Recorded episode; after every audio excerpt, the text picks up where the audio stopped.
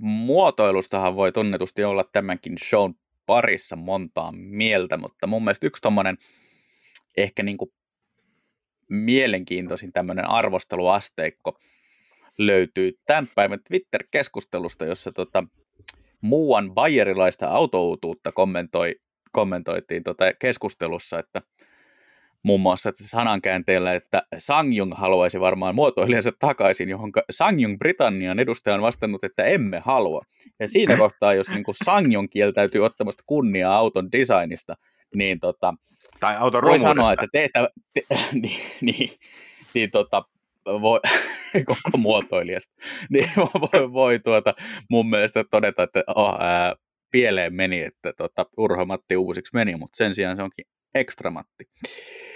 Tervetuloa ajatuksia autoista podcastin pari, jossa jälleen kerran pohdiskellaan sekavia ää, ja, tota, tämmöisen pimeän näköradion kautta autojen muotoilusta ja vähän muustakin kanssani tätä audiovisuaalista täytepläisyyspakkausta juontaa Lauri Ahtienen. Morjesta, morjesta. Tota... Ja tuttuun tapaan minä olen Aake Kinnunen ja äh, sitten tämä järkyttävä elefantti tässä keskustelussa, eli BMW XM Concept.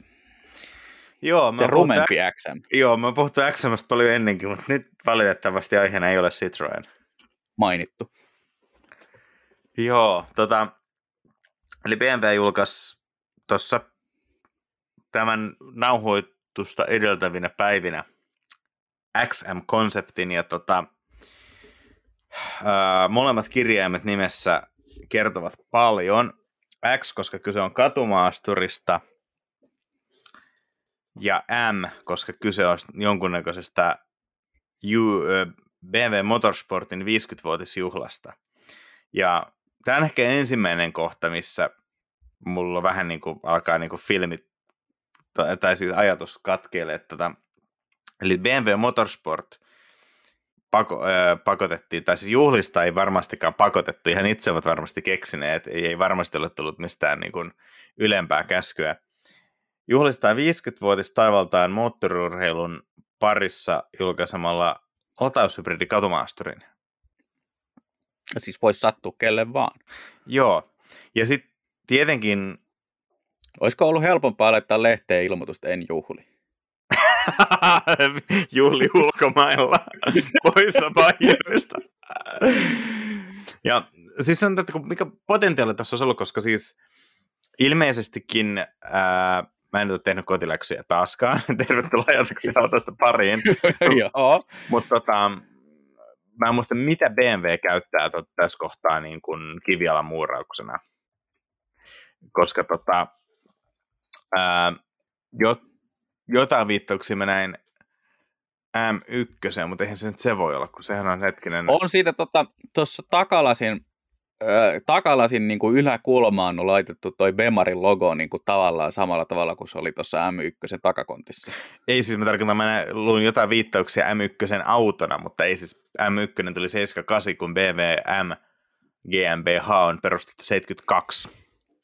Eli tosiaan ihan kohta tulee 50 juhla. Joo, 50 se oli juhlavuosi. 24. toukokuuta muistaakseni, koska tota, mä kirjoitin viime viikolla itse asiassa jutun, missä tota, kyseinen osasto oli siis juhlimassa kyllä 50 ensi vuonna, mutta silloin niin kuin, ideana oli se, että, että autoihin on BMW M ja M Sport autoihin saa siis tota, halutessaan retrologot, eli siis ne alkuperäiset motorsport-logot, mitkä on semmoiset 70-luvun funk-tyyliset, missä on ne punainen ja sininen ja sitten se lila kautta tumman sininen vähän aikakaudesta riippuen, niin, tota, niin ne korvaa noi perinteiset Bemarin logot konepellissä ja takaluukussa. Ja sitten toinen, mitä siinä samalla tuli, niin tota, ne tuo takaisin muun muassa niitä vanhoja BMW M-autojen niin erikoisvärejä. Et siellä oli tota, oliko se Daytona Violet ja, ja sen tyyppisiä niin kuin näitä launch, M-mallien launchivärejä, niin niitä tuodaan takaisin. Ja se kuulosti niin kuin ihan hauskalta. Joo, toi on mun mielestä toi on niin se hyvä tapa juhlia. Ja onhan niillä ollut takavuosina erinäköisiä konseptiautoja, millä, mä en muista mikä se uusin oli, semmoinen niin kuin M1 niin kuin uudelleen kuvitelma Ja kaikki... Joo. Ja sitten oli se, mikä se oli se, oliko tuosta CSLstä oli joskus neljä, viisi vuotta sitten ihan Joo, makea. oli. Et tavallaan niin tämän asian ympärillä on pyöritty aika paljon. Ja syy tähän juhlaan on, koska tota, onhan toi, niin toi katalogi niin aikamoinen. Ähm, itse asiassa katsoin tosiaan ensimmäinen M-logollinen auto oli E12 M535i, ei tietenkään varsinaisesti M-auto, mutta niin kuin M-brändätty, ja ilmeisesti M1 sitten vuonna 78 oli ensimmäinen niin kuin, no M1 totta kai on aika vahvasti M-auto, kun se ei ole mikään versio, vaan puhtaalta pöydältä tuommoinen, mutta tota, sitten Mm. Sitten tota varmaan M635 CSI voi sen olevan sikäli ensimmäinen, että siinä oli kuitenkin aika pitkälle M-tekniikka. Siinä missä niin kuin M535 oli, oli lähinnä niin kuin M-optiikka ja sinänsä ihan mainio moottori. Mutta tota, jos sanotaan, että nykyään nämä mallinimet on jo- johdonmukaisia, niin ei toi kyllä aikana aika helppo olla, että sulla oli M535i, joka ei ole M-auto, ja sitten se oli M635 CSI, joka oli M-auto. Joo, ei se tota ihan, ihan helppoa ollut, että siinä kesti mun mielestä sinne 80-luvun tienoille, että se löytyi se tavallaan se rytmi, että, että ne on sitten M3 ja M5 ja niin poispäin sitä mukaan, mitä tota firma sattuu olemaan kiinnostunut. Sitten välillä on ollut jotakin, jotakin tota CSI-poikkeuksia siellä, mutta se niin kuin perus, perustaso löytyi ja sitten taas niin kuin, 2000-luvulla jengi muistaa sen, että pitkään pohdittiin sitä, että mikä on ykkössarjan M-version nimi, koska tota M1 on varattu niin kuin vähän muihin käyttöihin, eli sehän on, on tota se, jos miettii, mietitte, että miltä näyttää, kun BMW tekee Lamborghini, niin se on se auto. Niin, tota, niin, niin miltä sitten ykkössarjan M-mallihan on, mutta sehän oli sitten yksi M. Joo. Mutta tota, musta tuntuu, että mä oon niinku kaarreltu niin paljon tämän varsinaisen pihvin ympärille, että tota, pitäisiköhän mennä vähän Joo, asiaan. elefantti, elefantti tässä keskustelussa alkaa olla aika kärsimätön, mua vähän pelottaa. Eli, eli ongelmahan on siis se, että tota, tämä on hankala ehkä niinku, tälleen niinku tämmöisessä ää, äänikuunnelmassa tuoda esiin, mutta tota, Se on ehkä myös onni tässä tapauksessa. joo, se on, se on kyllä... Me se on, voidaan, tota, me voidaan ehkä pistää tota, tämä kyseinen hilavitkutin tämän tota, jakson promo, promokuviksi, niin tota, kaikki tietää, mistä on kyse. Joo, koska siis toi XM hän saa Tesla Cybertruckin näyttämään muotoilulliselta mestariteokselta. No, suurin piirtein sama määrä polygoneja. No, tota, tässä on, jos tätä ongelmaa lähtee avaamaan, niin me puhuttiin joskus, sitten on varmaan vuosi jo, BMW iXstä, jonka mä silloin sanoin, muistaakseni aika suoraan, että se on vähän järkyttävä. Niinhän se on. Ei mun mielipide ole sinänsä muuttunut. Ää, si- paitsi sikäli, että iX on autona yllättävän hyvä. Ihan siis hieno sähkövoimallinen ja se on kaiken muuten puolen hieno auto, mutta se Ja näyttää... se on vissiin ihan, ihan jeppis, jos pääsee ovesta sisään. Sisätilat on hyvät. Kuten itse asiassa näytti olevan kuvien perusteella tässä XM-mallissa. No se oli mulla kanssa niinku reaktio, että tota, tässä XMS oli yllättävän paljon mun mielestä lainattu, otettu vaan niinku parts bin kamaa, siis mitä Bemari käyttää tällä hetkellä. Ja siis sisustassahan nyt ei varsinaisesti ole mitään vikaa, että pari ruutua ja tut, tuttu ratti ja, ja toi s- vaihdevalitsin ja that's it.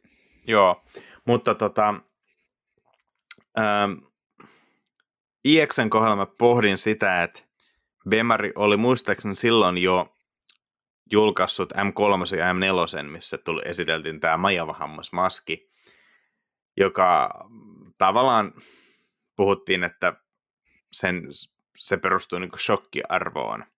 Että tavallaan shokkeraamalla haetaan huomio. IX seuraava askel pitää tehdä vielä shokeraavampi. Ja mä mietin sitä, että tämä ei ole kovin pitkä strategia, koska ihminen tottuu siihen, että siihen shokkiin ja turtuu.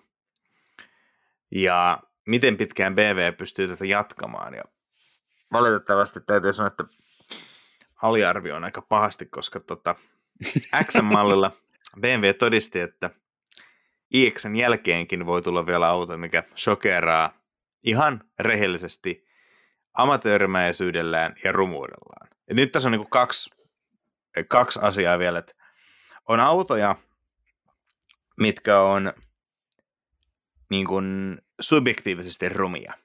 Et ne ei vaan niin kuin miellytä omaa silmää, mutta niistä näkee, että ne on periaatteessa ihan hy, niin kuin hyvää viimeisteltyä työtä. Et mittasuhteet on ihan ok, kaikki asiat on mietitty ja se auto näyttää niin kuin autolta jokaisesta kulmasta. Ja sitten on autoja, jotka on niin kuin, äh, ihan puhtaasti niin kuin halvan näköisesti tavallaan tehtyjä. Et vaikka no mittasuhteet ei tietenkin välttämättä ole oikein ollut niin muotoiluiden päätettävissä, mutta niin pinnan muodot, miltä se auto näyttää eri kulmista, ää, miten kaikki niin kuin, grafiikat auton pinnassa, eli ajovalot, kaikki tällaiset, miten ne menee. Tavallaan se, että niin kuin, mitä enemmän sitä hioo, niin sen on autoja, mitkä niin kuin, näyttää halvalta. Se on vaikea niin kuin, avata, että mistä se tulee, mutta todennäköisesti mun tulee mieleen kuin Jeep Compass vaikka, tai Dodge Caliber. Niistä näkee, että toi on niin kuin halvalla muotoiltu auto. Mm. Niin tämä XM onnistuu sekä astumaan tähän miinaan, että se näyttää niin kuin keskeneräiseltä, se näyttää halvalta, ja sitten toisekseen se näyttää niin kuin yliyrittävän provokatiiviselta, että se yrittää vaan niin kuin shokerata, mutta että tavallaan on selkeästi tuijottanut Tesla Cybertruckia ja miettineet, että miten he pystyvät tekemään niin kuin saman. Ja ne on pystyneet... Niin, millainen tämä olisi BMWn? Niin, ja ne on, ne on onnistuneet tavallaan tekemään auton, joka on ehkä vieläkin rumempi, koska Cybertruck on sentäs niin kuin koherentti. Mutta tässä XM on niin kuin kolmia yksityiskohtia, se on niin kuin, miten sä jossain vaiheessa sanoit, että muotoilut on lähettänyt ideoita ja sitten joku on pistänyt ne kaikki autoon ja sitten ne on jutellut vaan kesken, että ai sä, ai sä halusit tehdä ton tolleen.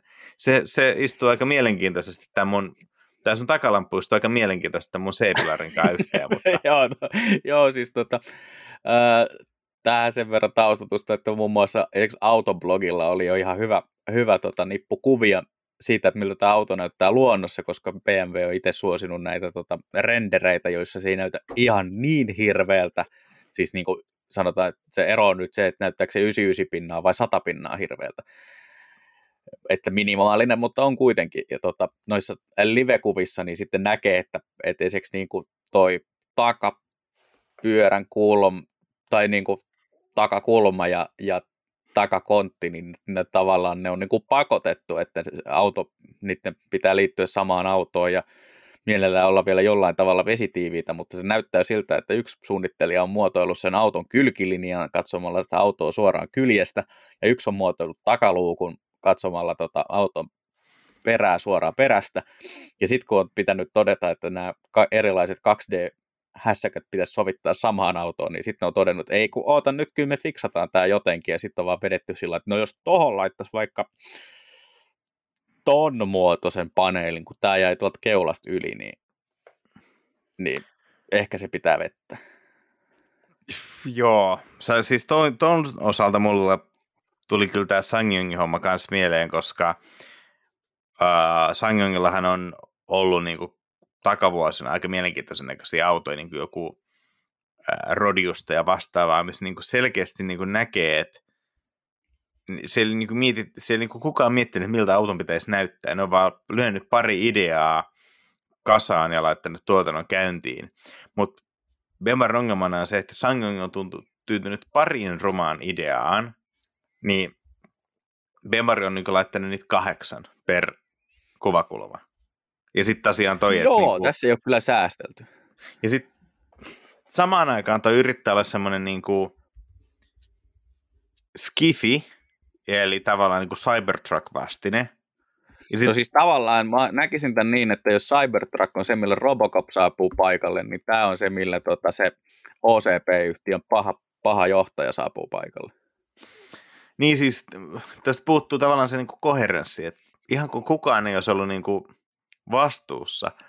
Ja sitten tämä saa, totta kai niin kuin, ehkä ehkä helppo voisi palata siihen, miksi tämä on olemassa.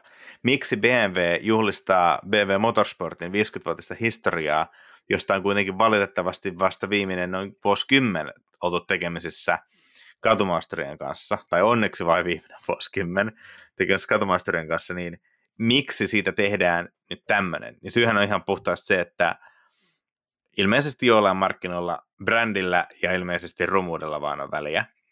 Eli BMW ei riitä brändinä, tarvitaan BMW M. No sitten tarvitsee olla katumaasturi, sitten tulee X, nyt meillä on BMW XM kasassa, ja tämä on selkeästi niin kuin muun malliston yläpuolella kilpailemassa sellaisia muotovalioita, kuten Lamborghini Urus, Bentley Bentayga vastaan ilmeisesti Aston Martin DBXn myynti takkua sen takia, että se on ihan siedettävän näköinen auto, toisin kuin nämä kaikki edellä mainitut kilpailijansa. Niin, no tavallaan Aston Martin DBX ulkona, jos ei ole mitään vikaa, mutta siinä on ongelmana se, että ostaja saattaa helposti päätyä ostaa Ford Focus Active. Joo, siis se on eri ongelma, mutta tavallaan niin kuin, se on ihan uskomatonta, että kun mennään niin kuin tällaisten eliittikatumaaturien sarjaan, niin mun mielestä sanotaan, että, niin kuin, että joku, mä oon uutta Range Roveria nähnyt livenä, mutta kaikki edelliset on ihan, ihan jees näköisiä, eka ja kolmas todella hienon näköisiä, ja se on niin kuin hyvä esimerkki siitä, että sä voit tehdä niin kuin luksuskatu, luksusmaastoauton, joka näyttää niin kuin arvokkaalta ja hyvältä. Mutta sitten kun mennään tavallaan sinne niin kuin yli, ylimmän hyllyn maastoautoihin niin kuin imagollisesti, emme sano ominaisuuksiltaan, mm. niin ne on kaikki aivan järkyttävän rumia. No mutta sanon, kato, toi rumu, rumuudesta pitää maksaa. Mutta tämä on mun mielestä vähän niin kuin nykyautomaailman ongelma. Mä oon, mä oon puhuttu e- ennenkin tästä, mutta niin kuin, miten sanoisi, mistä automaailmassa pitäisi innostua, kun noi tavallaan on niin kuin, toi mikä pitäisi olla niin kuin se hienoista hienointa, niin kun on, on vaikea sanoa ru, rumempia autoja markkinoilla kuin vaikka Urus tai BMW XM. Alle 20 tonnilla sä et saa mitään niin rumaa, paitsi ne käytetyt Sangyongit. Eikä nekään itse asiassa ole ihan niin pahoja enää. Niin tota, jotenkin tuntuu, että tuo segmentti on vähän semmoinen, että, että halutaan sit luoda semmoista niin kuin eksklusiivista ja trendsetter-meininkiä, että, että sitten en tiedä näyttääkö niin kuin kymmenen vuoden päästä kansanautot teksturivikaisilta polygonihirviöiltä, jotka on koostettu kirveellä ja tota, sillä, että laitetaan 3D-modeliin, että täytä aukot, mutta en tiedä, vaikea nähdä, että noista tota, tulee, niin, en, en kyllä oikein usko. Kyllä mä luulen, että noin jää, jää tonne tota, jalkapalloilijaluokan autoiksi. Joo, se olisi tosi kiva, että joku niin kuin, mm, erilaisten ihmisten, eri niin kuin kulttuurien, eri demografioiden niin kuin, ostokäyttäytymistä ja yleisesti niin kuin, niin kuin, unelmoinnin kohteita ymmärtävä niin kuin avaisi tätä. Että... Joo, ja voihan se tosiaan olla, että, että niin kuin tietyissä segmenteissä ei varmaan ehkä just ton auton kannalta tärkeissä segmenteissä, niin tota pidetään jotenkin tosi makeena tai raikkaana, tai sitten se on vaan niin kuin, e, e, ihan ensisijaisen tärkeää, että se on jotain muuta kuin mitä kavereilla on. Öö, ja just niin kuin Bemarin muotoilusta on puhuttu viime vuosina noista isoista munuaisista, niin nehän on niin kuin ilmeisesti hittijuttu Aasiassa. Varsinkin tota, ne niin kuin perinteiset munuaiset, joita paisutettiin. Mä en tiedä, onko nämä pystymalliset M- M3-munuaiset ollut, tota, hit, tai majavahampaat ollut hitti missään. Mutta... Se on ihan totta, ja silti mä ihmetyttää tavallaan se, että ää, mä en tiedä, tavallaan kun tässä on se otettu nimeen mukaan toi M, selkeästi niin boostaamaan tuon statusta, niin etenkin asiallismarkkinat, niin kiinnostaako niitä M sit niin paljon, että siitä on hyötyä? Jos kyllä, niin eikö niitä haittaa yhtään se, että oli niin kuin brändillisesti mitään yhteistä BV Motorsportin kanssa, paitsi mm. se, että on toi mitä 700 plushevosvoimainen lataushybridi, että kyllähän se varmaan niin kuin suoralla liikkuu, vai, vai on, onko sille ihan sama? No jos se on ihan sama, niin miksi se sitten niin kuin, tavallaan Audi teki ja kehitti uuden Horch-brändin, koska kyllähän BMW varmasti tietää, että toi tulee niin kuin suututtamaan aika ison joukon heidän ää, niin kuin kantafanejaan, joille M on ollut kuitenkin se ajajan auto. Joo, se on aika mielenkiintoista, että tota, onko tässä nyt sitten vähän ajateltu, että, että M lähtisi enemmän tonne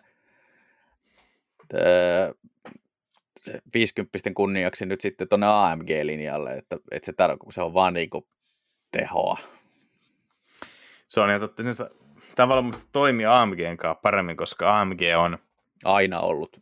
Niin, va- siis niin kuin onhan... tosi, tosi niin kuin semmoinen jotenkin vähän niin kuin melkein muskeliauto brändi.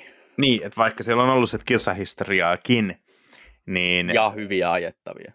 Niin, niin se ei tavallaan ollut pelkästään sitä. Mm.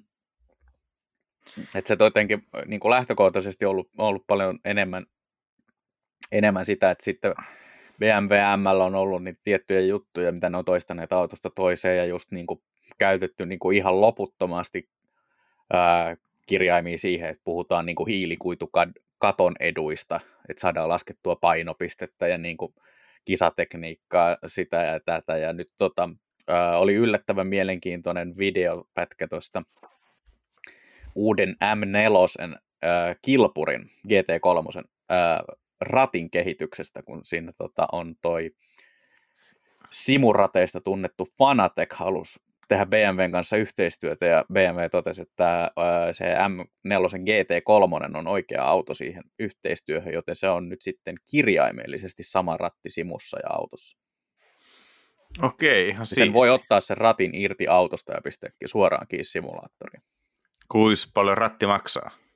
No se oli yllättävän edukas ollakseen siis auton ratti. Simuratiksi toki vähän edu, kalliimpi, mutta ilmeisesti ää, ne, jotka kuuli tästä projektista etukäteen, niin oletti paljon kalliimpaa, mutta se on mun mielestä tonni 400. No ei ole. Siis mä olisin myös kuvitellut niin kuin ihan heittämällä jotain aivan muuta. Joo, ja siinä on kuitenkin niin kuin, ää, kiitettävä määrä nappeja ja, tota, ää, ja siis täysin kustomoitavat väriledit, eli sä voit vaihdella niiden nappien niin kuin sitä tavallaan huomioväriä sen mukaan, mitä tarvii. Mä en muista, oliko siinä näyt, pieni näyttökin siinä ratissa. Ja tota, niin kuin näin, niin, niin sillä niin kuin yllättävän hyvä tarjous, että totta kai on se simuratiksi kallis, koska niin kuin vastaavia simuratteja saa Fanatekiltakin niin johonkin 500-400 helposti, mutta tota, sitten taas kun huomioidaan, että se sama fyysinen ratti on val- suunniteltu sarjatuotettavaksi automaailmaan ja se kestää niin kuin, ää, kilpakäytön tärinät ja värinät, niin ei paha. Joo, BMW Motorsportin 50 jäi ratti käteen. se, on, se olisi varmaan niin kuin parasta tähän mennessä, että tota, ää, ratti ja pari retro, retrologoa, niin niillä pärjäisi pitkälle. Mutta tota, kieltämättä niin kuin en, en viime viikolla, kun tuossa tuli niin kuin puheeksi motorsportin 50 niin en olettanut, että sitä niin kuin lähdetään heti rummuttaa sillä, että julkistetaan aivan kauheasti aivan kaikkea shaibaa. Että...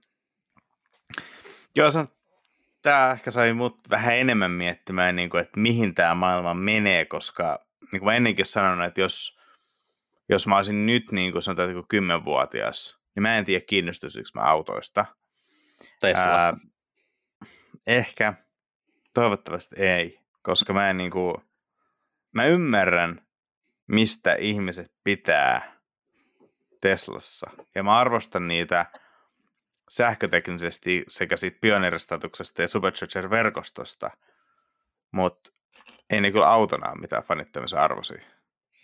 No ne on vähän semmoisia, että tota, öö, tämä varmaan suututtaa Tesla-ihmisiä jonkun verran, mutta eikö me nyt ole karkotettu jo kaikkien eri automerkkien kuuntelijat tämän shown parista, niin joskus muutama vuosi sitten sanoin, kommentoin noita tuota Teslan tätä niin kuin hupivalikkoa, mihin on laitettu ne kaikki pierutyynytoiminnot ja muut, niin tota, että, että se on vähän se, että kun puuttuu se perinne niin kuin autovalmistajalta, että ei ole sitä niin kuin pitkää historiaa, johon nojata, niin sitten pitää luottaa tämmöisiin vähän easter egg-tyyppisiin IT-tason pieruvitseihin. näissä jutuissa. Mutta tietty porukkaan ne vetoo tosi hyvin, että tuossa tota, oli just ää, muun muassa keskustelu siitä, että, että mitähän ne, tota, onko ne 6- ja 8-vuotiaat lapset yhdestä perheestä, niin oli, oli tosi innoissaan siitä, että pystyy ajaa, ajaa niin kuin autopelejä Model Yn, eikö Model 3 ratilla. Siis joo, kyllä mä ymmärrän tavallaan, se veto menee noissa, mutta sitten taas itse ärsyttää se, se, että Tämä vähän sama ongelma, niin kuin mistä mä joskus aikanaan voidun Jeppe Wranglerissa. Hirveän paljon easter eggejä, mutta ne kääntyy sitä tuotetta vastaan, kun se perusauto ei ole riittävän hyvä vielä. Eli siis ää, ajet niin kuin ohjaus ja alusta Model 3 Performanceissa, niin esimerkiksi niin se ohjaus on järkyttävän huono, eli sulla ei mitään tuntumaa. Se on kuivalla asfaltilla ihan ok, mutta se tuntuu pääkalokeli eli kitkarenkaalla about täsmälleen samalta. Et siis ei tosiaan kerro yhtään mitään. Alusta on ihan hirveän nypyttävä, penkeessä ei taha pysyä paikallaan, niin noin, noin nyt ei tietenkään haittaa kuin performanceissa, mutta sitten taas perus long ranginkin alusta on aika nypyttävä, ohjaus on edelleen huono. Niin ää, noin semmoisia asioita vaan, mitä niinku, sille tavallaan se kokemus, mitä itsellä on tullut eri autoista, mitä on kuitenkin päässyt ajamaan ihan älyttömät määrät, niin – mä en vaan niin kuin voi mitenkään arvostaa kokonaisuutena autoa, missä niin kuin nuo asiat on todella huonolla tasolla, vaikka niillä on todella hieno sähkötekniikka. ne on harvoja sähköautifirmoja, jotka tajuu panostaa aerodynamiikkaa ja saa siten kulutuksen alas. Ne tekee sen puolen tosi hyvin. Ja mä haluaisin tavallaan niin kuin Tesla on sähköautovalmistajana siinä tilassa, mihin myös BMW on joutumassa. Eli molemmissa on se, se ydinajatus on semmoinen, mistä mä tykkään paljon. Teslan kohdalla niin kuin sähköauto, joka tehdään energiatehokkaaksi ja niin kuin tosi niin kuin freesillä tulokulmalla, koska ei ole historian painolastia. Ja sitten taas Bemarilla tavallaan se lupaus ajamisesta, kuljettajakeskeisyydestä, ja kumpikin niistä tuntuu, että se, se lupaus ja se toteuma, niin ne ei vaan niin kuin todellakaan kohtaa. No niin, tuntuu, että tota, XM-muotoilu ja tämä show tekniikka on samaa paria, eli tota, ko- koostetaan pienistä palasista jotakin kohtuullisen epäkoherenttia, mutta ehkä me toistaiseksi ollaan vielä voitossa, voitolla tota, XM nähden. Niin, niin tota, toi on hyvä kysymys, mitä kysyit aiemmin, että mitähän, tota, mistähän automaailmassa kannattaisi olla innoissaan näinä hetkinä, ja se on aika haastavaa, koska se osittain liittyy just tähän pikkupoika-aspektiin, että mistä, mistä niin kuin itse olisi innoissaan nyt. Mä luulen, että aika 50-60. Mä ymmärrän siis sen, miksi tosi monet on innoissaan Teslasta, mutta, tota, mutta se on vähän ehkä sellaista, tota, en tiedä. Se on vähän ehkä, se, ehkä semmoinen innostus, joka ei sitten ehkä vält... no ei se ainakaan samanlaisena jatku kuin meidän nuoruudessa, että sitten luettiin autolehtiä siitä, että millaisia Ferrarit on joku, sulla ainakin se joskus mainitsit, että Ferrari 355 näkeminen Helsingin kadulla oli vissiin iso, iso juttu sun autofanituksessa.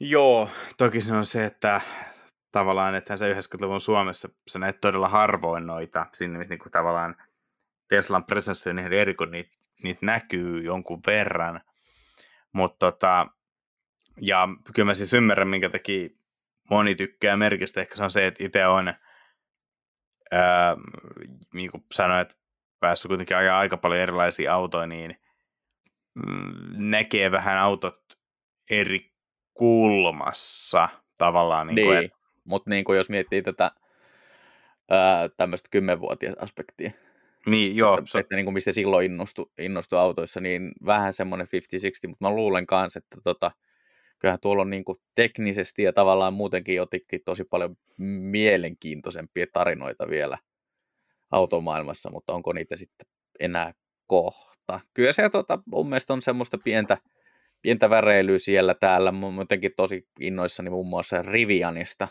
joka on tämä Yhdysvaltojen sähkö pickup äh, startuppi. Eli, eli tota, pyrkii tekemään tavallaan Teslat tuolle tota, avolavamarkkinoille, ja se on jotenkin tosi mainio oloinen paketti, ja siitä toistaiseksi ainakin, mitä niin kuin on kuullut autosta, niin puuttuu semmoisia tiettyjä teslamaisuuksia.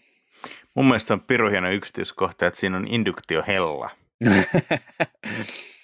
Joo, ja se on muutenkin tosi, tosi hauska, että kun ne totesit, että siinä on se pitkä tila auton leveyssuunnassa tavallaan siinä takapyörä edessä, mikä jää tyhjäksi muuten, niin siihen saa sitten tilata jonkun moduulin, joka voi just olla niin kuin esimerkiksi keittiömoduuli.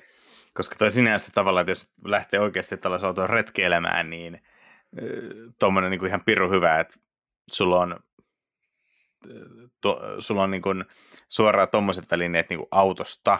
Toki sitten se vaatii, että se auto pitää saada niin kuin se ihan samaan paikkaan, mutta tota, hauska, hauska idea. Joo, ja siis kyllä otin ihan oikeasti, että tuommoiset tuo kyllä niin pikkasen lohtuu tähän, että onhan tämä niin kuin, äh, muuten aika tavalla ankeet, että jos miettii, että niin kuin, mikä on ollut niin kuin sykähdyttävin auto, mitä sä oot tänä vuonna itse?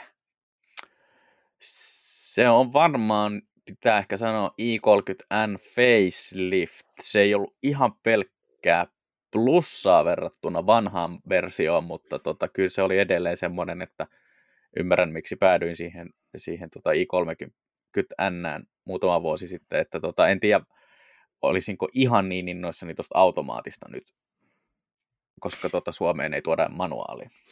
Joo, hei, hyvä pointti. Itse asiassa mä, mä heitin sillä ihan tosi lyhyen jonkun 15 minsa lenkin.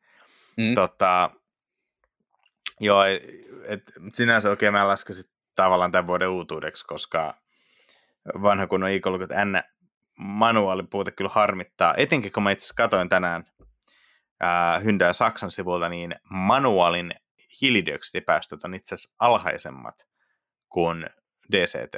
Eli periaatteessa sillä ei ole, niin kuin, hinta ei voi vaikuttaa siihen, että sitä ei tuoda maahan, mutta kyllä mulla mun mielestä Hyundai sanoi, että jos se nyt niin kuin, vaatimalla vaadit manuaalia, niin kyllä se saadaan tilattua, mutta et turha kuvitella mitään koeautoa järjestystä tai tälle. Että... Joo, koska se on varmaan se tällä hetkellä niin kuin itellä, itellä se suurin kynnyskysymys siinä, siinä niin tota, se, onhan se tota, törkeän paljon nopeampi tai nopeamman tuntunen vielä toi niin kuin automaatin kanssa. Ja sitten kun vielä tota, toi moottorissakin on vaihdettu muun muassa ahdinta ja, ja niin kuin näin, että, että se niin kuin herää, herää vähän tasaisemmin ja aikaisemmin, niin tota, se tuntuu, että sitä vauhtia on vielä ihan törkeästi niin kuin verrattuna siihen pre-faceliftiinkin, mutta tota, en mä tiedä, tarttiko se nyt varsinaisesti lisää. Niin, ja, si- ja vielä se, että tota, man, niin kuin mä monesti sanonut, että manuaalissa on se kiva, että se katkoo sit kiihtyvyyttä vähän, mm. niin sä voit, sä voit nauttia sit pikkasen enemmän. Sulla oli tähän se tyhmä termikin. niin joo, että mitataan sitä vaan, että hevosvoimasekunteja, että montako tota, sekuntia pystyy pitämään lapun lattiassa käyttää kaikkia hevosvoimia. Tässä kohtaa insinöörin aivot tilttaa aika pahasti, mutta... No se on vähän sama kuin tota latausnopeuden ilmoittaminen ää, kilometriä tunnissa. Ja sitten kun tota sanot, että joo, tämä lataa 400 kilometriä tunnissa, niin tota, aika monella tilttaa aivot siinä kohtaa. Se on ihan totta. meidän jakso tekniset ongelmat jatkuu. Mun iMac ilmoitti puuttaavansa 50 sekunnin kuluttua, mutta Sait pyysin, sen? Joo, pyysin palaamaan aiheeseen huomenna. Katsotaan. No niin, se, huolestuttavaa se, että se... mutta kuvaavaa.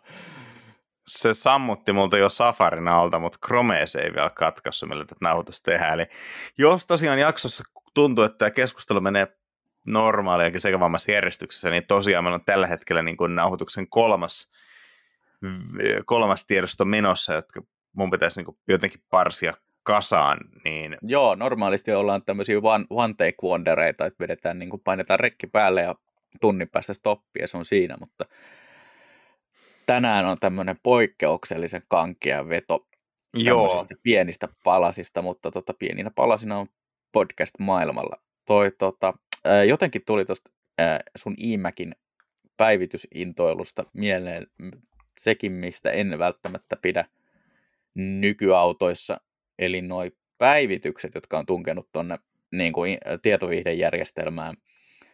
Ää, muun muassa noin vuosi sitten oli koeajoissa silloin präni, pränikähkö Skoda Octavia. Ja tota, ää, mä peruutan aina tänne pihaan ja, ja tota, käänsin tota, tai ajoin auton tuohon kadulle ja pistin pakin päälle, niin auto ilmoitti, että ohjelmistopäivitys ladattavissa. Ja tämä ilmoitus peitti siis peruutuskameran näkymän. Joo, toi yksinkertainen priorisaatio on kyllä välillä se, että ei morjes. Joo, että tota, ihan kiva, että on ohjelmistopäivitys saatavilla, mutta mä niin kuin ihan oikeasti tosi paljon haluaisin nyt 30 sekuntia katsoa sitä peruutuskameraa, että siellä ei ole rusakko alla, kun peruuttaa. Joo, sanotaan, että nämä on niin kuin ehkä niitä asioita, missä tavallaan niin kuin mä arvostan Teslaa, että niin kuin päivitykset, jos sellais, päivittäminen on sujuvampaa kuin Windows 95. No, mutta se on melkein kaikella helpompaa kuin Windows 95. No joo, mutta siis tavallaan kuitenkin, niin kuin, että sun pitää aktiivisesti jossain mallissa pyytää se auto päivittymään, sitten pitää pitää virrat päällä, kun se päivittyy. Ajon aikana ei kuitenkaan voi päivittää. Niin miksei voi tehdä sitä silloin, kun se on latauksessa yöllä? Se on aivan, aivan tosi, että kyllähän ne pitäisi tosiaan, niin kuin auto, jos joku on semmoinen, missä ne pitäisi tota voida ajastaa, ajastaa tota selkeästi, että nyt seuraavana yönä voit kokeilla päivittää aikaskuluksi, mutta aamulla pitää sitten päästä ajoon. Että... Mutta tota, mä mietin... Niinku- Jenkeissä niin kun... oli tota, yksi ennakkotapaus, missä oli mennyt Bemarin over the air, oli mennyt myttyyn, ja siinä oli vaan se ongelma, että, että ystävällisesti oli unohdettu kirjoittaa, että tuonne tuota huoltoohjeisiin, että mitä sitten. Mitäs sitten? No sitten tota, ilmeisesti jonkun verran oli katseltu huoltomanuaaleja tuolla tota, matka, matkan jatkamispalvelussa ja sitten todettu, että ei tästä kyllä ilman hinausautoa selvitä. Joo, siinä on varmaan ihan hyvät fiilikset. Joo, kiva olla kehityksen kärjessä. Tota, mutta mä mietin noita omia kohokohtiin, niin tavallaan vähän huolestava se, se niin tosi paljon periaatteessa mielenkiintoisia autoja tullut ajettua, mutta tota, iso osa niistä on ollut pettymyksiä. Et... Joo, siellä on ollut pientä semmoista, mun mielestä tuntuu, että jotenkin viime vuonna ei ehkä ollut semmoista, niin kuin, ei oikein odottanut mitään, niin, niin oli ehkä helpompi yllättää positiivisesti. Tänä vuonna on ollut muutamia autoja, mitä on niin kuin oikeasti odottanut, ja sitten ne on olleet vähän semmoisia haaleita. Joo, että sanotaan, että niinku, odotin kovasti Ioniq 5, EV6, eli Hyundai ja Kia sähköautoi. Monessa mielessä odotukset täyttyy, mutta ei ihan kaikessa. Huomaa, että on ehkä ollut pikkasen kiire ja just niin kuin alusta hienosäätöjä tekemättä. Ähm, samaten yllättävä se, että EQS Mersu on, se on tosi hieno auto, mutta, ja siis ää, niin kuin kirjoitin, kirjoitin tekniikan että ehkä uskaltaa ehdottaa parhaaksi sähköautoksi. Mm. Silti mä olin pettynyt. Se, siitä puuttuu semmoinen niin kuin perinpohjainen hienosäätö, mikä S-sarjassa on, perinteisessä S-sarjassa on. Ja S-sarja pysähtyy pehmeämmin, ää, sitä on helpompi manööveerata pienessä tilassa, sen takatilat on paljon paremmat, siihen saa paljon hulppaampaa varustelua, ja se, se vaan tuntuu niin kuin luokkaa arvokkaammalta autolta, mitä se sinänsä kyllä onkin, kun katsoo, että verottomissa hinnoissa niin EQS on muistaakseni ihan vähän halvempi kuin S-sarja. Autothan suunnitellaan verottomilla hinnoilla, koska tämmöisiä Suomen autoveron kaltaisia erikoisuuksia on aika harvassa maassa. Mm. Ja sitten huolimatta, että se perus S ja perus EQS lähtihinnat on about samaa, niin EQS on se törkeän kallis akku, joka varmaan maksaa enemmän kuin S-sarjan se kevyt hybridi voimalinja, mikä siinä se mm. bensarivikutonen siinä halvemmassa s on, vai oliko, oliko dieseli, mä en muista kumpi halvempi. Mutta kuitenkin niin tavallaan sen, sen huomaa siitä, että S-sarjan on varaa laittaa vielä pikkasen enemmän paukkuja, mutta tuli myös semmoinen fiilis, että s on myös todennäköisesti hienosäädetty pikkasen pidempään, että EQS on, Joo. että saadaan ulos. Siis hieno auto, ja ne on niin kuin, nyt menee niin semmoiseksi nyanssin nillittämiseksi, mutta yhtä kaikki niin kuin SRn kohdalla tulee semmoinen fiilis, että oho, onpa hyvä auto, ja EQSn kohdalla tulee semmoinen fiilis, että on tämä aika jees, mutta niin kuin heti pystyy alkaa sanomaan niin kuin parannuskohteita. Siinä mun voi elää avata ovenkahva. Hei, tota, säästetään kuulijoita, koska siitä on kokonainen jakso ovenkahva spektaakkelista, mutta tuli mieleen, että, että se, tota, al- näistä asioista se alkaa. Niin, ja sitten tota, mutta sanotaan, että mun mielestä niin mielenkiintoisesti niin Porsche Taycanista mulla on mm. kokonaisempi kuva. Tavallaan mun mielestä Taycan on enemmän se Porschen sähköinen sporttisedani, mikä sen pitää olla, kuin että EQS on Mercedeksen sähköinen S-sarja. Että Taycan osuu paremmin maaliin kuin EQS. Niin. Tota, joo, tää vissiin pätkäs jälleen. No, ei pätkässä. No niin. Hyvä. Mulla on vaan tylsät, tylsät jutut, että sä luulit. Ei, kun tota, tuli varmaan semmoinen perus nettikatko tuohon ää, niin kuin kesken sanan, niin mä ajattelin, että se tota, vaikeni siitä syystä, mutta tota, olin sanomassa, että olisiko EQS parempi, jos se olisi EQE. Ois. Joo. Siis, äh, sanotaan näin, se S-sarjan, S-sarjan odotusarvo tuo siihen. Joo. Tai koska... Ego, Egosi kirjoittaa shekkejä, joita autosi ei voi lunastaa, niin kuin tota, se tunnetussa lentoelokuvassa sanotaan. Joo. Siis niin kuin on todettu, niin En ja Sn välinen ero Mersulla on todella suuri. Paljon suurempi kuin Vitosen ja Seiskan tai A6 ja A8. Ja se saa odotukset EQS kohtaa tosi korkealle. Ja EQS taas, se tuntuu niin kuin vaikea verrata polttomoottoriautoa ja sähköautoa, mutta EQS tuntuu niin kuin samantasoiselta autolta kuin A8 tai 7 Bemari, eli tosi hieno auto. Mutta se ei tunnu niin kuin semmoiselta, niin kuin, kun taas S-sarja tuntuu autolta, jolla sä voisit, jonka sä voisit pistää vertailutestiin Rolls Phantomia vastaan, vaikka Phantom maksaa niin kuin neljän S-sarjan verran. Ja se mm. todennäköisesti pärjäisi ihan hyvin. Et ne ero, e, S ja 7 tai A ne erot ei välttämättä semmoisia, että tulisi niinku perinteisessä vertailutestissä eroon, mutta fiilispohjaisesti se on lähempänä Phantomia, kun se on A tai 7, kun mennään niin kuin tienpinnan karheuksien eristykseen ja kaikkeen tällaiseen, niin kuin miten hienosti alusta toimii ja äänimaailmat ja kaikki nämä.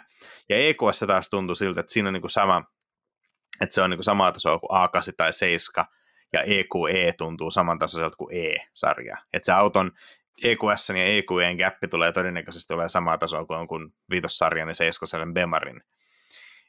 Ja jos tämä oletus pitää paikkansa, niin EQE tulee olemaan tosi hieno auto, ei täydellinen, mutta niin kuin todella hyvä. Ja EQS on vähän se, että sä maksat siitä S-sarjan lisästä, mitä sä et aivan täysin kuitenkaan saa. Siis ihan hyvä vastine rahalle, vaikka se on, nyt puhutaan kuitenkin 120 hintatasosta, ihan hyvä vastine rahalle, mutta silti jätti odottamaan enemmän. Joo, se on ehkä ollut tosi monessa just noista, noista tota, tämän vuoden uutuuksista, mitä ainakin e, sattunut odottamaan, niin vähän semmoinen öö, fiilis, että, että olisi odottanut vähän, vähän ehkä enemmän. Ja tota, jotenkin tuntuu, että EQS saattaa mennä tonne Volkswagen ID3 kanssa listalle autoista, joista toivoo, että seuraava paino versio on niin kuin löytää itsensä.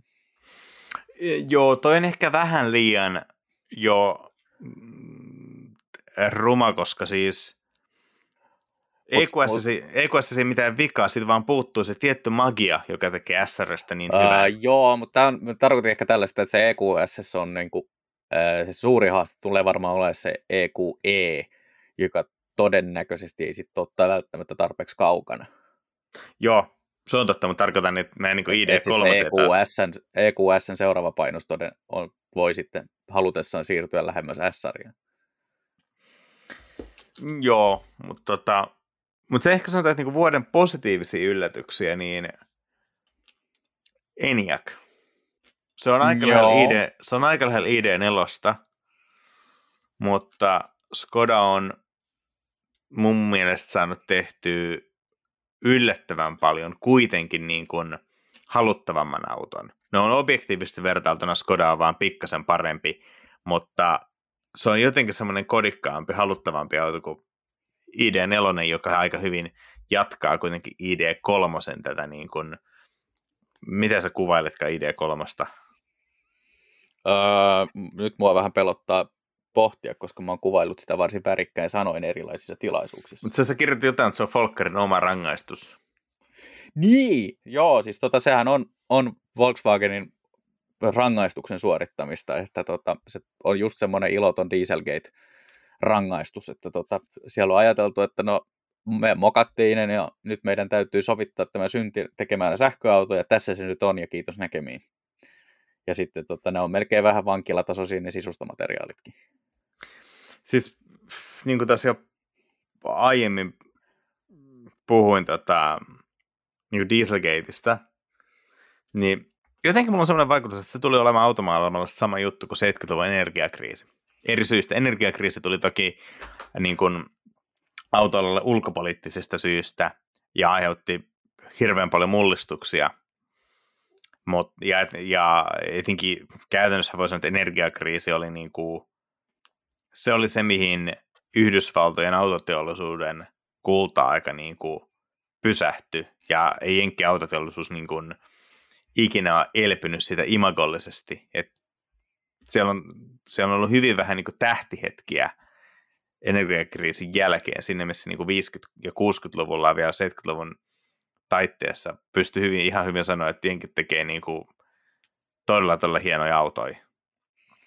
Joo, ja, ja se on ihan totta. Ja, ja tota, jännä, mä luulen, että se vaikutus tavallaan autoalaan on osin samantyyppinen, osin vähän erityyppinen, että tota, energiakriisi tietysti käsit, vaikutti koko alaan just, koska se oli niin kuin ulkopoliittinen ää, ongelma ennen kaikkea, ja, tai ulko- ja talouspoliittinen, ja Dieselgate taas on enemmän ollut sitten sitä, että yksi autokonserni on ollut siinä niin kuin pääasiassa mok- mokaamassa ja, ja sitä kautta vaikuttanut siihen niin kuin keskusteluun ja päätöksentekoon, koko, Joo. joka vaikuttaa koko alaan.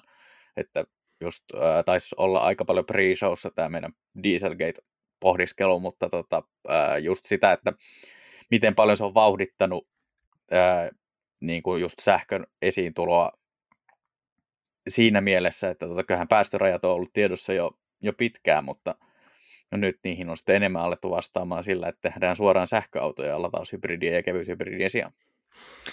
Joo, että näkee tämän muutoksen nopeuden myös, että just eihän niin kuin, joku ID3, niin sitä on helppo tavallaan, ulko, sitä on helppo niin kuin moittia tuotteena, koska siinä on puutteensa, mutta onhan se huikea saavutus, että 2015 syksyllä homma meni karille ja 2020 syksyllä tuli, sarja, tuli niin kuin myyntiin sarjatuotantoon täysin uuteen perusrakenteeseen perustunut sähköauto.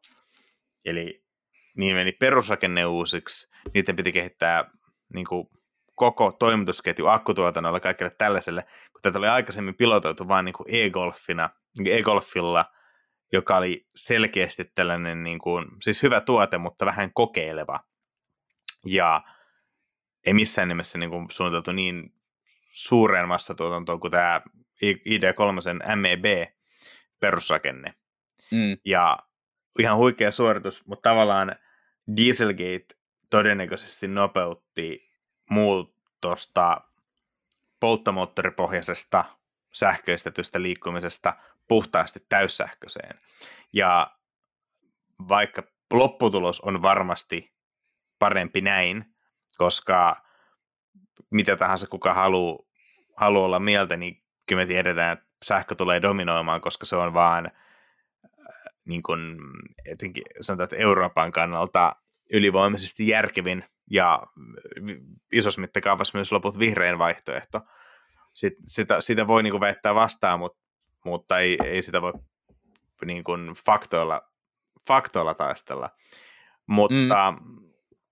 ää, vaikka niin kuin ympäristö, tai niin kuin vaikka niin kuin ihmisten tuottamia hiilidioksidipäästöjä pitää saada alas globaalissa mittakaavassa, sanotaan, että kiireytettiin vaikka viisi vuotta muutosta sähköön, ja sen vaikutus on kuitenkin aika pieni, että ehkä Dieselgate enemmän aloitti semmoisen niin kuin ryhtiliikkeen, ja todettiin, että nyt on parempi tehdä tämä rajuhyppy sähköön, kun jatkaa suunniteltua strategiaa tuoda ensin vaiheittain hybridit, lataushybridit, ja sitten 2025 paikkeilla vaikka sähköt. Et mennään sitten suoraan sähköön, nyt tuli niin pahasti turpaa, että tarvii tehdä niin tämmöinen puhdistautuminen. Niin mm. Niin jos Dieselgate ei olisi tapahtunut, niin olisi mielenkiintoista tietää, että minkälaisia, minkälaisia malleja me vielä nähtäisiin. Mä puhun nyt tässä kohtaa autoharrastajana, joka tykkää, tykkää ajaa, tykkää todella paljon hyvästä polttomoottorista ajoautossa. Emme, vält, emme kaipaa sitä, niin kuin jos mä ajasin 20 000 kilsaa vuodessa työmatkaa, niin siihen sähkö, mm. mutta sitten se niin kuin mun moottoripyöräkorvike korvike liikkuu kyllä, kyllä polttomoottorilla. Joo, se on ihan totta, että tota, tavallaan monessa suhteessa ollaan nähty aika makeita niin kuin vihjauksia siitä, mitä polttomoottorin niin kuin viimeiset vuodet ö, osittain voi tuoda tullessaan ja osittain olisi tuonut tullessaan, että tota, siellä on ihan, ihan makeita kehittelyitä, mutta tota, kyllä vähän tuntuu siltä, että aika ajaa monelta osin niistä ohi, että ihan niin sitä niin kuin se viimeinen, viimeinen kymmenen minuuttia sitä elokuvasta voi jäädä näkemättä nyt tämän kehityksen vauhdittumisen Joo. myötä. Tämä Director Scott ei ehkä ollut ihan niin autoharrastaja mieleen kuin tota, se vaihtoehtoinen loppu. Joo, jo, tämä on varmaan ainut kerta, kun se vaihtoehtoinen loppu kannattaa, kannattaa tsekata levyltä. Tota, että tota, siinä mielessä, ja mun mielestä tuossa on jotenkin toi Dieselgate tavallaan veti aika paljon sitä huomiota tähän niin kuin autoilun y- yhteiskunnalliseen asemaan, että tota, ymmärrän hyvin ö, tämän ikuisen, ikuisen väännön siitä, että miten paljon tota, autoille kannattaa varata tilaa kaupunkien keskustoissa – ja, ja niin kuin pysäköinnin ongelmat ja niin kuin tilakäytölliset ongelmat, että kaikki ei voi millään ajaa yksityisautoilla ja kaikki ei voi millään pysäköidä niitä samaan niin kuin parkkihalliin. Ja tota, että ei se, niin kuin, se logistiikka ei niin kuin millään toimi, mutta sitten taas ja sitten mun mielestä sitä myöten on tullut vähän se, että toi Dieselgate veti sen keskustelun myös sit siihen, että sitten ollaan haluttu päästä aavistuksen eroon tai tai ei ehkä eroa, mutta hivuttautuu pois tuommoisesta niin kuin, sportti- ja turhakeluokan kamppeista. En tiedä, onko osittain myös niin kuin, niiden autoluokkien kutistuvat markkinat, kumpi tuli ensin, että, että lähtikö, lähtikö niin kuin sportti ja, ja tämmöisen niin kuin nautintoautojen myynti pienenemään, koska tarjonta väheni vai väheneekö tarjonta, koska myynti pienenee? Yksi ihan relevantti tekijä on myös se, että kehitysresurssit. Et usein tuommoiset niin ehkä viime vuosilta se auto, mikä, mitä mua, mikä mua kaikkein eniten kiinnostaa, on Alpine A110. Mm. Niin sen kaltaiset projektit, että tehdään uusi perusrakenne ja täysin uudenlainen niin keskimoottorin auto, jo voidaan käyttää niin kuin Renault olemassa olevia voimalinjoja, mutta ne pitää sovittaa täysin uuteen perusrakenteeseen, joka pitää tehdä täysin toisenlaisella tuotantolinjalla kuin volyymimallit. Tuommoinen on tosi vaikeaa, ja se on varmaan tosi tärkeää niin kuin kouluttamaan talon väkeä, ää, ja sen, sen kaupallisuuden lisäksi on varmaan iso arvo niin kuin just niin kuin se, se opettaa jengiä, se boostaa työmoraalia, kaikkea tällaista, mutta nyt kun pitää tehdä tuo raju U-käännös sähköön, tai kaistavahto sähköön, ei ehkä U-käännös, niin ei ole jengiä, jota irrottaisi edes tekemään tällaisia hauskoja sivuprojekteja, vaikka ne olisikin taloudellisesti, taloudellisesti tota, fiksuja, koska joku urheilumalli, hirveän iso osa sen viehätysvoimasta on sen ajettavuus, mikä tarkoittaa, että sen ohjauksen säädöt, kaasuvasteet, jarrutuntumat, vaihteiston toiminnat, ää, niin ne, ne pitää hienosäätää. Ja todennäköisesti mm. parhaat kaverit on tarvittu tekemään nyt sähköautoja, koska vaikka niin puhutaan, että sähköauto on hyvä ajaa, kun painopiste on matalalla, niin valtaosahan noista on aika hirveitä. Siis, niin kuin... On. En mä niin kuin äkkiseltään muista yhtään, joka niin kuin oikeasti olisi hyvä. On muutamia, jotka ei ole ihan niin kammottavia, mutta nekin on lähinnä siis sellaisia niin ok-arkia, jossa, mutta ei mitään, minkä takia lähtisi aamulla tota, ennen ruuhkaa mutkatielle.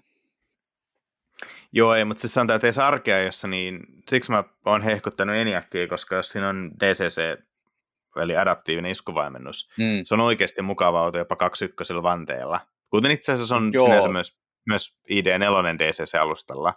Niin Skoda on. ehkä vielä vähän arvokkaampi. Niin se on oikeasti mukava vaivoton hiljainen auto matkustaa. Mutta sitten jos katsoo just niinku Model 3, Model Y, Ioniq 5, EV6, Mac E, no Mac E on niinku se kaikkein pahin, palataan siihen, Polestar 2, niin ne on todella todella jämäkkiä, Ää, joissain tulee tienpinän karheudet läpi, Mac E:n perisynti on se, että siinä korostuu kaikkein eniten se, että se auto niin nyökkii koko ajan pikkasen. Eli tavallaan etu- ja takajousitus ei ole samaa paria. Eli Eli tavallaan se, se, se auto niin kuin, keula tekee eri liikettä kuin perä, jolloin se auto nyökkii. Se on todella rasittavaa ajaa. Ja mä oon yrittänyt niin selvittää, että mistä tämä tulee, koska perusjoustusratkaisut on, kuten aina ennenkin, MacPhersoneissa multilinkki takana yleensä. Meillä on pitkä akseliväli, joka on yleensä stabiilin kannalta hyvä. Meillä on painopiste alhaalla, joka on yleensä hyvä. Ja paras vastaus, mitä mä oon saanut, tai se on arvio. Ja tämä, tämä koskee siis melkein kaikkia noita, pois lukien sanotaan, että EQS nyt alusta nyt oli sinänsä siis hieno, ja just nämä MEB, DCC-alustalla toimii hienosti, mutta käytännössä kaikkia muita, niin tämä nyökkiminen on ilmeisesti efekti vaan siitä, että autoteollisuus on vuosikymmenten ajan opetellut suunnittelemaan autot niin, että sulla on polttomoottori keulalla, massasta tyypillisessä etuvedossa on joku 60 pinnaa etuakselilla, takavedossa voi olla 50-50, mutta se paino on kuitenkin suht verrattain korkealla. Tavallaan painopisteen lisäksi hän on myös ää, tota, merkitys sille, että missä se massa on. Että jos sulla on keskimoottoriauto, että kaikki paino on auton keskellä, versus sitten auto, missä on niin paino etupuskurin päällä ja takapuskurin päällä, niin painopistehän on samassa kohtaa, mutta ne käyttäytyy eri tavalla. Mm. Eli, eli yhtäkkiä tavallaan se massan lokaatio on siirtynyt tosi paljon, ja monet firmat ei ole vaan oppinut vielä hienosäätämään alustaansa. Sitten taas jousituksessa meillä on keulas yleensä MacPherson, joka on suunniteltu varta vasten niin, että me voidaan niputtaa verrattain hyvä etujousitus painavan ja ison polttomoottorin ympärille. Eli MacPhersonilla on tavallaan raivattu tilaa sille moottorille. Nyt se laitetaan sähköautoon, missä koko sitä polttomoottorivoimapakettia ei ole lainkaan. Nykyään 911 on ollut MacPhersonilla vuosikymmeniä, niin se on hyvä todiste siitä, että kevytkeulaisessakin autossa MacPhersoni toimii, kun se osataan säätää. No, mm. No, se vaatii kokemusta, se vaatii osaavia tekijöitä, se vaatii aikaa.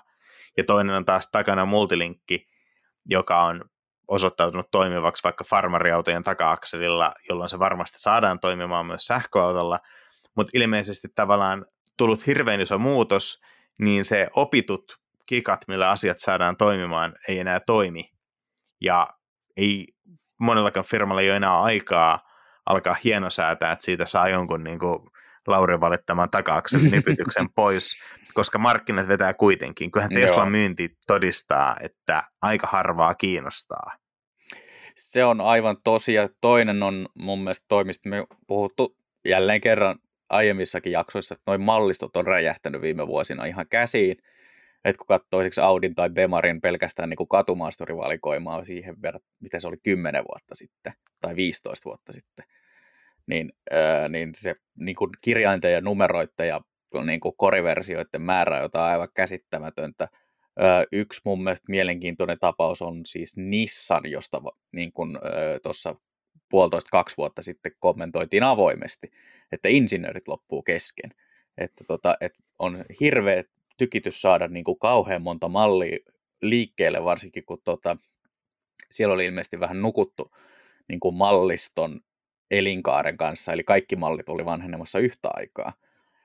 Niin, niin tota, hirveä hinku saada niin kuin monta automallia kerralla liikkeelle, ja sitten kun kuitenkin insinöörejä on vaan rajattu määrä talossa, niin se tarkoittaa sitä, että se niiden vähien, vähien kaiffareiden, ei nyt välttämättä vähiä ole, siis tuhan, sadoista ja tuhansistahan siinäkin puhutaan, mutta tota, niiden niin kuin, työpanos per automalli niin kärsii. Joo, ja sitten totta kai niin tehtäen oman väen lisäksi kaikki alihankkijat. Et Niin, sanotaan... ja sitten kun kaikki alihankkijat on osallisena siinä, että kaikki automerkit tekee samaa muutosta yhtä aikaa, niin niiltäkin loppuu porukka. Niin, niin tota, ei se tavallaan ihme ole, mutta tavallaan toi on niin se hinta, mitä pitää maksaa, että tästä tulee alalle tosi raju muutos. Varmasti pidempään päällä se johtaa parempaan. Et varmaan noi sähköitä, mitä me nähdään viiden vuoden päästä, vaikka kun nyt esitellyt uudet perusrakenteet on, on saatu toimimaan, nämä on oppinut tuntemaan tavallaan, ne, ne on ymmärtäneet, että minkä takia nämä tietyt käytösjutut tulee niin kuin ne tulee, niin kyllä se sitten kehittyy. Sanotaan, että huomaa, että niin kuin toi just MEB-autot, kun on säätö, säätyvä alusta, niin se saa taltutettua ison osan näistä tästä nyökkimisestä, ja kyyti on oikeasti ihan perinteiselläkin tasolla tosi hyvää. Mustangissa huomaa, että Mac E perusmallit on aivan hirveitä. GTssä tulee Magnaride, se parantaa jo paljon. Sen huomaa, että se Magnaride tekee duunia, mutta homma alkaa toimia. Mm. Et, et, sanotaan, että on tämä pieni tämmöinen niin lamakausi automaailmassa. Tai siis se on hauska, kun samaan aikaan on niin kuin, tulee uutta hurjan paljon, tosi mielenkiintoista testata, tutkii, tutkii ja samaan aikaan vähän se, että kuitenkin se tavallaan pettymyksestä toiseen, että, niin kuin, että aina vähän se, että no ai ihan hyvä, mutta ei tämä nyt kuitenkaan vielä niin kuin täydellinen ollut. Joo, sillä tavalla tosi paljon niin kuin, suurissa linjoissa tapahtuu muutoksia, että jos niin kuin, muutama vuosi sitten tuntui siltä, että pystyi melkein kopypasteamaan, että kaksilitrainen turbomoottori ja jonkin sortin etuveto, niin, niin tota, nyt on mun mielestä hirveän paljon erilaista kokeilua jopa sähkön, sähkön ja niin kuin, ä, lataushybridien sisällä. Ja sitten taas toisaalta niin, tota, niin on tulossa niin kuin kaikkea muutakin mielenkiintoista alalle, että tota, hudeihin tulee lisättyä todellisuutta ja niin kuin, kaiken näköistä pientä kivaa, mutta semmoiset yksittäiset ehkä innostavat automallit niin vielä vähän, vähän hakee. Joo, paitsi GR Yaris. Se on ehkä niin kuin ilahduttavin auto, mitä tänä vuonna on tullut vastaan. Mutta tota, no, se on varmaan pitäisikö... semmoinen auto, mistä mun täytyy laittaa tota, tämän shown eräälle kuuntelijalle viestiä heti tämän nauhoituksen päätyttyä, mutta tota, joo, sitä on, on kyllä kehuttu monessa piirissä. Mun mielestä ehkä merkittävin tämmöinen, en toki väitä, että, etteikö sun mielipiteellä olisi tässä showssa väliä, mutta tota, ehkä mielenkiintoisin kommentti oli siis toi tuota, Harrin autotallin video GR Jariksesta ja siitä, miten se päätyi heille niin kuin piene, pieneksi runaboutiksi se auto, että tota, se hengailee aika hyvässä seurassa. Joo, kieltämättä. Tota, ennen kuin mä katken netti seuraavan kerran, niin pitäisikö me pistää tämä show pakettiin ja jatkaa sitten seuraavalla viikolla niin kuin vaikka vähän vähemmän murehtien? Meinaatko, että kerran vuodessa kokeiltaisiin jaksoa, jossa nuoret miehet ei ole pettyneitä autoalaan? Vitsi, musta tuntuu, että toi, on se, toi pitäisi ehkä laittaa meidän niinku kuvaukseksi. Nuoret miehet petty, no, autoalan pettyneet nuoret miehet puhuvat. Kyllä, tämä menee kohta tämmöiseksi tuota, terapia, terapiamuotoiseksi, mutta tota, ennen sitä niin ajatuksia autoista podcastille voit laittaa palautetta ajatuksia autoista että gmail.com, sen lisäksi Facebookissa ajatuksia autoista ja Instagramissa että ajatuksia autoista sielläkin. Laurille voit laittaa parhaita ovenkahvavinkkejä.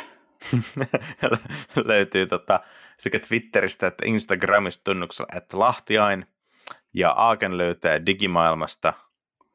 Ää, at Mondostik tuolla Twitterissä ja Instagramissa at Mondostik 3000. Ää, kiitoksia kaikille tämän shown kuulijoille, sillä juuri ennen tätä nauhoitusta niin Spotify oli jo ruvennut tykittelemään noita vuoden kuuntelutilastoja läpi ja siellä oli varsin monella pingannut, että vuoden kuunnelluin podcast oli ajatuksia autoista. En tiedä miksi, en tiedä miten, ja en ymmärrä kerta kaikkiaan ollenkaan niitä minuuttimääriä, että jotkut jaksaa kuunnella vuoden aikana yli kaksi vuorokautta tätä meidän jaarittelua, mutta tuota, iso kiitos teille kaikki kuulijat siitä ja muistakaa jättää erilaisia pisteitä ja tykkäyksiä ja muita reitingejä ja kyllähän tätä voi tietysti suositella kaverille mielenkiintoisen jaksonsa osuessa kohdalla.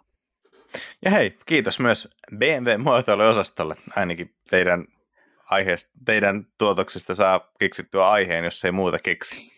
Joo, se oli tämä, ootas nyt, me kaivettiin jo tämä Kaifarin nimi esiin kertaalleen. Mulla on täällä itse asiassa virallinen BMWn tota, tämä johtajaprofiili, Domagoj Ducek. No, se on ihan niin hyvin lausuttu kuin minun kroatian taitoni osaa, mutta tota, mielenkiintoinen kaifari siinä mielessä ollut muun muassa VVllä ja Citroenilla duunissa ja sen jälkeen siirtynyt 2010 BMWlle. 2013 aloittanut BMWn ulko, ulkomuotoiluosaston johtajana. Tuota noin, niin tuleeko mieleen mitään trendejä viime vuosilta? Oota mä mietin. Eikä antaa parempi laittaa kiinni tässä kohtaa. ja inspiraatioiksi hän sanoo muuten Michelangelin ja Karl Lagerfeldin. Mun mielestä molemmat heistä tunnetaan siitä, että he eivät suunnitelleet yhtään rumaa autoa, mutta... Se on kyllä totta. Se olkoon vaikka tulevia jaksojen aiheena Michelangelo autot. Tuota noin niin, kiitos ja kuulemiin. Kiitos ja kuulemiin.